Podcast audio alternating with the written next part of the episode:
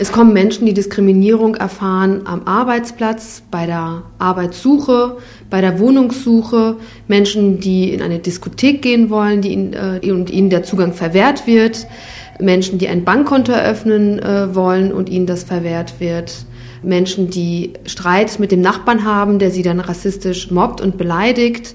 Es kommen auch Schülerinnen zu uns, die von rassistischen Aussagen von Lehrern berichten oder rassistischen Aussagen in Büchern berichten. Es kommen Eltern zu uns, weil sie auch in der Schule oder in der Kita Diskriminierung beobachten. Also es ist eine ganze Bandbreite. Man kann sagen, quasi jeder Lebensbereich ist davon betroffen. Eva Maria Andrades ist im Vorstand des Antidiskriminierungsverbandes Deutschland, dem Dachverband der unabhängigen Antidiskriminierungsbüros und Beratungsstellen in der Bundesrepublik.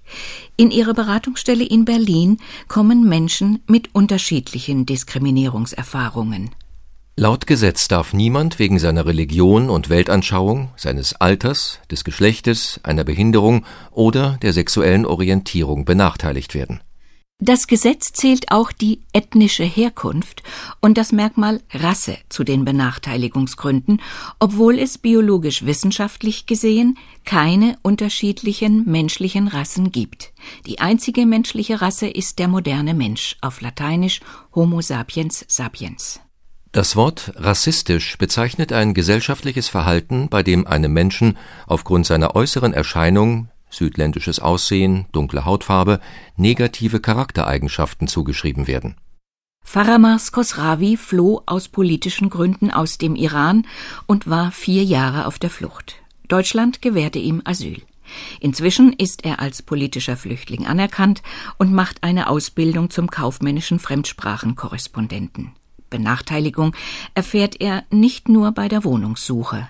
Zum Beispiel, ich habe mich überall beworben im Internet. Ich habe alles Mögliche, alles was für eine Wohnung man machen kann, habe ich, was man in Deutschland machen muss, habe ich probiert. Trotzdem habe ich nicht geschafft. Sobald sie merken, dass ich ein Flüchtling bin, dass mein Deutsch nicht perfekt ist, das ist wieder dieselbe Sache wie Job als Jobsucher habe ich jetzt auch zurzeit diese Probleme. Sie sagen, okay, wir rufen Ihnen später an. Aber trotzdem, auch wenn du diese Leute anrufst, du bekommst keinen Anruf. Du bekommst keine Antwort mehr. Sie gehen nicht mehr ran. Liegt eine Diskriminierung vor, dann kann, je nach den Umständen, auf die Unterlassung der Diskriminierung, auf Entschädigung und oder auf Schadensersatz geklagt werden. Doch nicht jede Diskriminierung, die in Eva Maria Andrades Beratungsstelle zur Sprache kommt, wird vom AGG, dem Allgemeinen Gleichbehandlungsgesetz, erfasst. Das AGG ist nämlich ein zivilrechtliches Gesetz. Grundsätzlich gilt es nur zwischen Privatpersonen und für die Bereiche Arbeit, öffentliche Güter und Dienstleistungen, also zum Beispiel für den Wohnungsmarkt im Verhältnis Vermieter-Mieter oder bei Bankgeschäften. Staatliches Handeln, beispielsweise durch die Polizei oder die Verwaltung, deckt es nicht ab. Im April 2016 veröffentlichte die Antidiskriminierungsstelle des Bundes die Ergebnisse einer Studie, wonach jeder Dritte, Männer wie Frauen, angab, in den letzten beiden Jahren benachteiligt worden zu sein.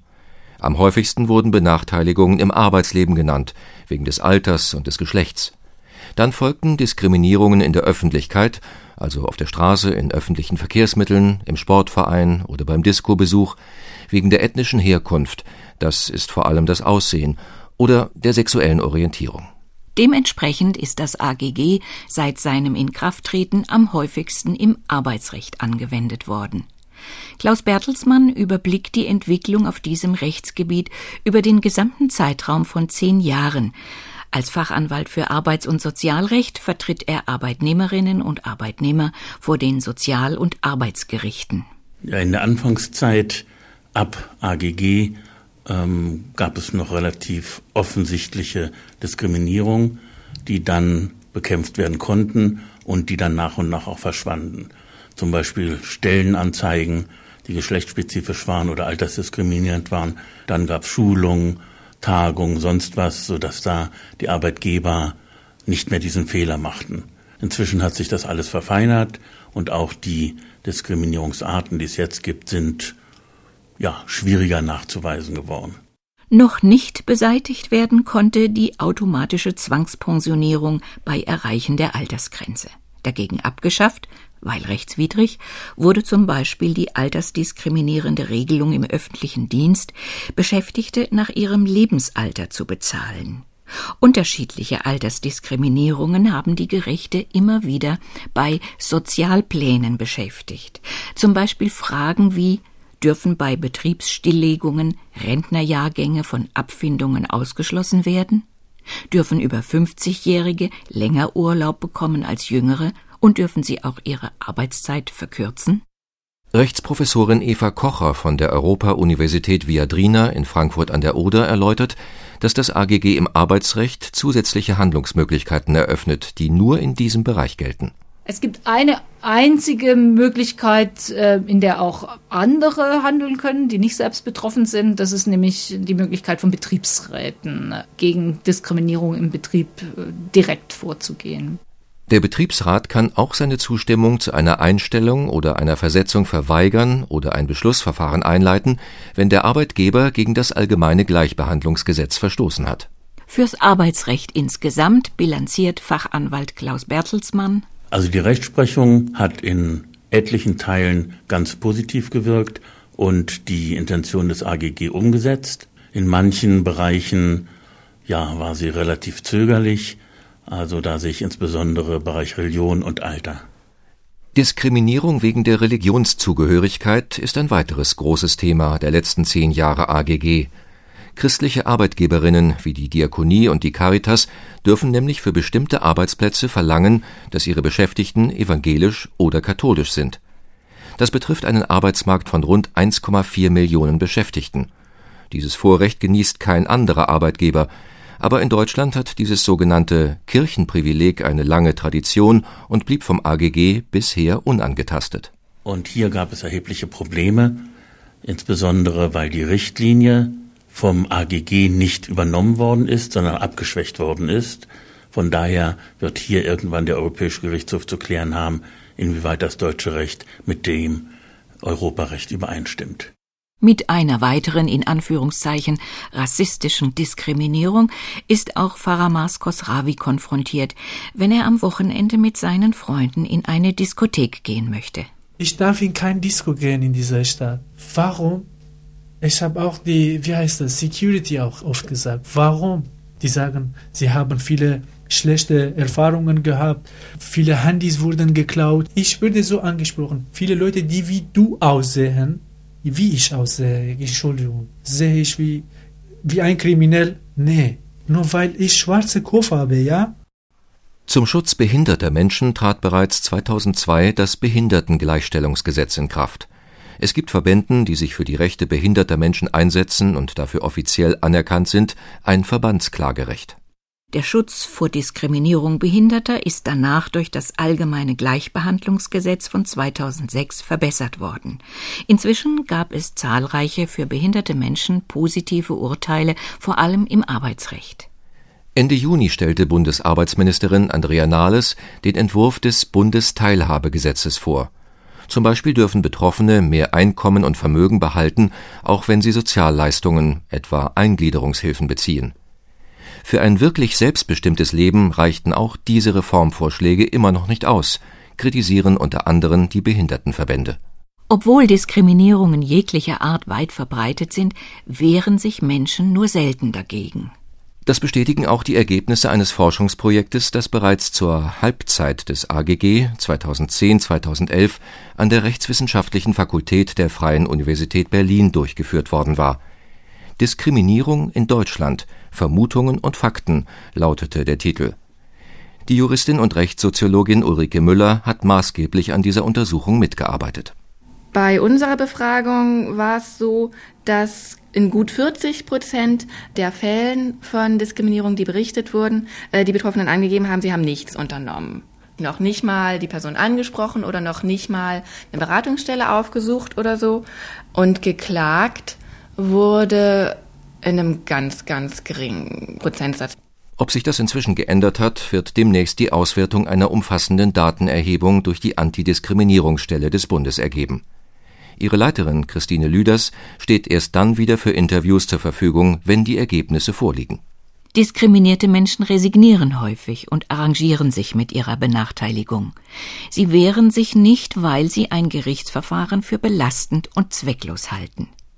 Es spricht einiges dafür, dass das allgemeine Gleichbehandlungsgesetz auch zehn Jahre nach seinem Inkrafttreten noch nicht bekannt genug ist. Die Medien tragen jedenfalls nicht dazu bei, das AGG bekannter zu machen. Die Presseberichterstattung greift immer nur Einzelfälle auf, weiß Ulrike Müller.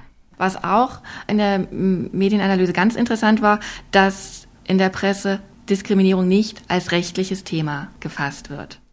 In der Studie wurde auch untersucht, wie die Anwaltschaft und die Richterschaft das AGG anwenden. Bei der Anwaltschaft war ganz interessant, dass alle geschildert haben, dass Gerichte sehr zurückhaltend mit AGG-Klagen umgehen. Bei der Gerichtsumfrage haben wir auch festgestellt, das war so ein Nebenfund, dass tatsächlich auch Rechtskenntnis fehlt. Teilweise auch wirklich massiv und eklatant, dass Arbeitsrichter und Arbeitsrichterinnen teilweise wirklich noch nicht einmal wissen, wann der Anwendungsbereich des Gesetzes eröffnet ist. Aber es ist halt erstmal was Neues und was Unbequemes. Und wenn man selber vielleicht eher einer privilegierten Bevölkerungsgruppe angehört und selber nicht so oft Diskriminierung als Alltagserfahrung erlebt, dann ist einem das vielleicht auch einfach fremd und man sieht nicht das Bedürfnis, sich damit auseinanderzusetzen. Wenig Gegenwehr und wenig Klagen können andererseits aber auch damit zu tun haben, dass das Gesetz selbst hohe Hürden aufstellt, bevor sein Schutz in Anspruch genommen werden kann. Grundsätzlich gilt, wer sich benachteiligt fühlt, muss selbst klagen. Ein Verbandsklagerecht räumt das AGG nicht ein. Von Anfang an wurde auch die kurze Frist von zwei Monaten kritisiert, innerhalb derer nach einer Diskriminierung geklagt werden muss. Außerdem ist es schwierig, eine Diskriminierung zu beweisen. Klaus Bertelsmann verdeutlicht es an einem Beispiel, in dem eine Bewerberin vom Arbeitgeber abgelehnt wurde. Ja, hinsichtlich der Beweissituation regelt ja Paragraph 22 des AGG, dass für den Fall, dass man Indizien glaubhaft macht, die Beweislast umkippt und der Arbeitgeber darzulegen hat, dass die Entscheidung nichts mit Diskriminierung zu tun hat. Ein Problem ist natürlich bei Einstellung, dass ich selten Indizien habe wenn Arbeitgeber ja so blöd sind, diskriminierende Stellenanzeigen zu machen, habe ich ein Indiz. Aber normalerweise ist es so, ich bewerbe mich, kriege eine Absage, weiß nicht warum, weiß nicht, wer sich beworben hat, weiß nicht, woran es liegt. Und das ist ein Problem. Es gibt keinen Auskunftsanspruch. Das heißt, bei Bewerbung stehe ich wie vorm Tor und weiß nicht, was dahinter passiert. Vera Egenberger hatte bereits 25 Jahre Erfahrung in der Antidiskriminierungsarbeit im In- und Ausland, als sie 2008 in Berlin ihr Büro zur Umsetzung von Gleichbehandlung gründete, abgekürzt BUG. Die Mängel im AGG schätzte sie von Anfang an richtig ein. Um das Gesetz effektiver zu machen, führt Vera Egenberger mit ihrem Büro Musterprozesse für, wie sie es nennt, Diskriminierungsfälle von strategischer Bedeutung, die eben nicht nur von einer einzelnen Person erlebt werden, sondern von vielen anderen Personen in gleicher oder ähnlicher Weise. Und wir die Hoffnung haben, dass wenn wir diesen einen Fall übers Gericht bearbeiten, wir dann strategisch auch ein Diskriminierungsmuster damit längerfristig bearbeiten und vielleicht sogar abstellen können. Unter anderem begleitete sie bundesweit viele Klagen gegen das sogenannte Disco-Verbot, wie es Faramas Khosravi immer wieder erleben muss. Ausländisch aussehenden jungen Männern wird häufig der Zutritt zu Diskotheken verweigert. Dank Vera Egenbergers Initiative konnten das Gaststättengesetz von Bremen und das von Niedersachsen Ende 2015 geändert werden. Für Niedersachsen gilt seit Dezember 2015 dass es jetzt nicht mehr so ist, dass die Betroffenen jeweils selbst aktiv werden müssen und eine Klage einreichen über den zivilrechtlichen Weg, sondern wenn Vorwürfe laut werden und wenn das dokumentierbar ist, dass eine Diskriminierung vorliegt, kann das Ordnungsamt dann eine Sanktion verhängen. Das erleichtert es den Betroffenen enorm, weil sie dann nicht immer selbst noch aktiv werden müssen, sondern quasi die Kommunalverwaltung da ein Mandat hat. Das Disco-Verbot kann jetzt nach den Gaststättengesetzen in Niedersachsen und Bremen als Ordnungswidrigkeit mit einer Geldbuße bis zu 5000 Euro geahndet werden. Üblicherweise lagen die Beträge wesentlich niedriger, bei 500 bis 1000 Euro Dass Entschädigungen generell sehr niedrig angesetzt werden, ist ebenfalls ein Problem für die Wirksamkeit des Gesetzes, findet Eva Maria Andrades von der Berliner Beratungsstelle. Auch in anderen Bereichen sehen wir, dass es nur zu ganz geringen Entschädigungssummen kommt. Und das halten wir aus mehreren Gründen für problematisch. Zum einen wird damit signalisiert, dass Diskriminierung nicht wirklich schlimm ist. In gewisser Weise wird die Diskriminierung dadurch auch bagatellisiert. Sie ist nicht viel wert sozusagen. Ähm, das eben auch als Rückmeldung an die Betroffenen. Und zum anderen sagen die europäischen Richtlinien, auf denen das allgemeine Gleichbehandlungsgesetz beruht, die Sanktionen, die erfolgen müssen aufgrund einer Diskriminierung, müssen angemessen, aber auch abschreckend sanktionierend sein. Außerdem enthält das AGG viele Schlupflöcher.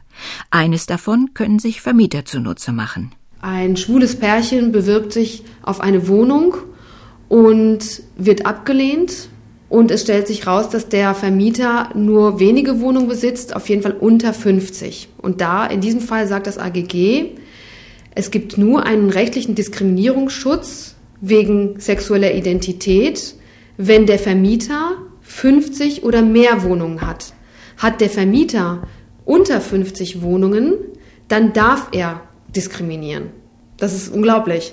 Alles in allem zeitigen die Erfahrungen mit zehn Jahren allgemeines Gleichbehandlungsgesetz ganz unterschiedliche Ergebnisse, positive ebenso wie negative.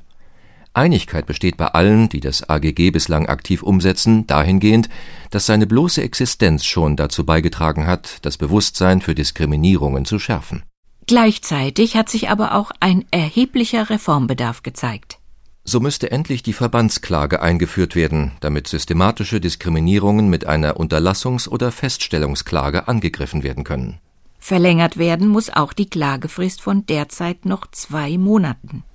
Die Antidiskriminierungsstelle des Bundes hat bereits reagiert und wird am 11. August Reformvorschläge vorlegen, die darauf abzielen, die bekannten Mängel zu beseitigen und insbesondere die Klagemöglichkeiten zu verbessern. Dringend erforderlich ist darüber hinaus ein engmaschiges Netz von Beratungsstellen, denn diskriminierte Menschen brauchen nicht nur Beratung, sondern auch persönliche Unterstützung und Begleitung zum Gericht. Unerlässlich ist die Schulung und Fortbildung für angehende Juristinnen und Juristen im Allgemeinen Gleichbehandlungsgesetz. Gesetzeslücken müssen geschlossen und der Anwendungsbereich des AGG muss ausgedehnt werden. Racial Profiling beispielsweise ist bei Grenzpolizisten weit verbreitet. Sie überprüfen Menschen willkürlich nur aufgrund ihres Aussehens, während Mitreisende unbehelligt bleiben. Entschädigungssummen müssen drastisch erhöht werden, damit sie abschrecken Solange Großunternehmen Geldbußen quasi aus der Portokasse finanzieren können, werden sie vor Diskriminierungen nicht zurückschrecken. Faramas Khosravi, als anerkannter Flüchtling auf dem Weg in die Integration in das deutsche Gesellschafts- und Berufsleben, kann für sich persönlich keine positive Bilanz des allgemeinen Gleichbehandlungsgesetzes ziehen. Sein derzeitiges Zimmer in einem Seniorenstift bekam er nur durch die Vermittlung einer deutschen Bekannten. Ihr verdankt er auch einen befristeten 450-Euro-Job als Aushilfe, denn Arbeit will ihm ebenfalls niemand geben. Nicht einmal die Änderungen im niedersächsischen Gaststättengesetz nützten ihm bislang. Hannovers Diskutüren blieben ihm verschlossen. Inzwischen hat er Kontakt mit Vera Egenberger aufgenommen und hofft mit ihrer Unterstützung wenigstens beim Disco-Besuch demnächst nicht mehr benachteiligt zu werden.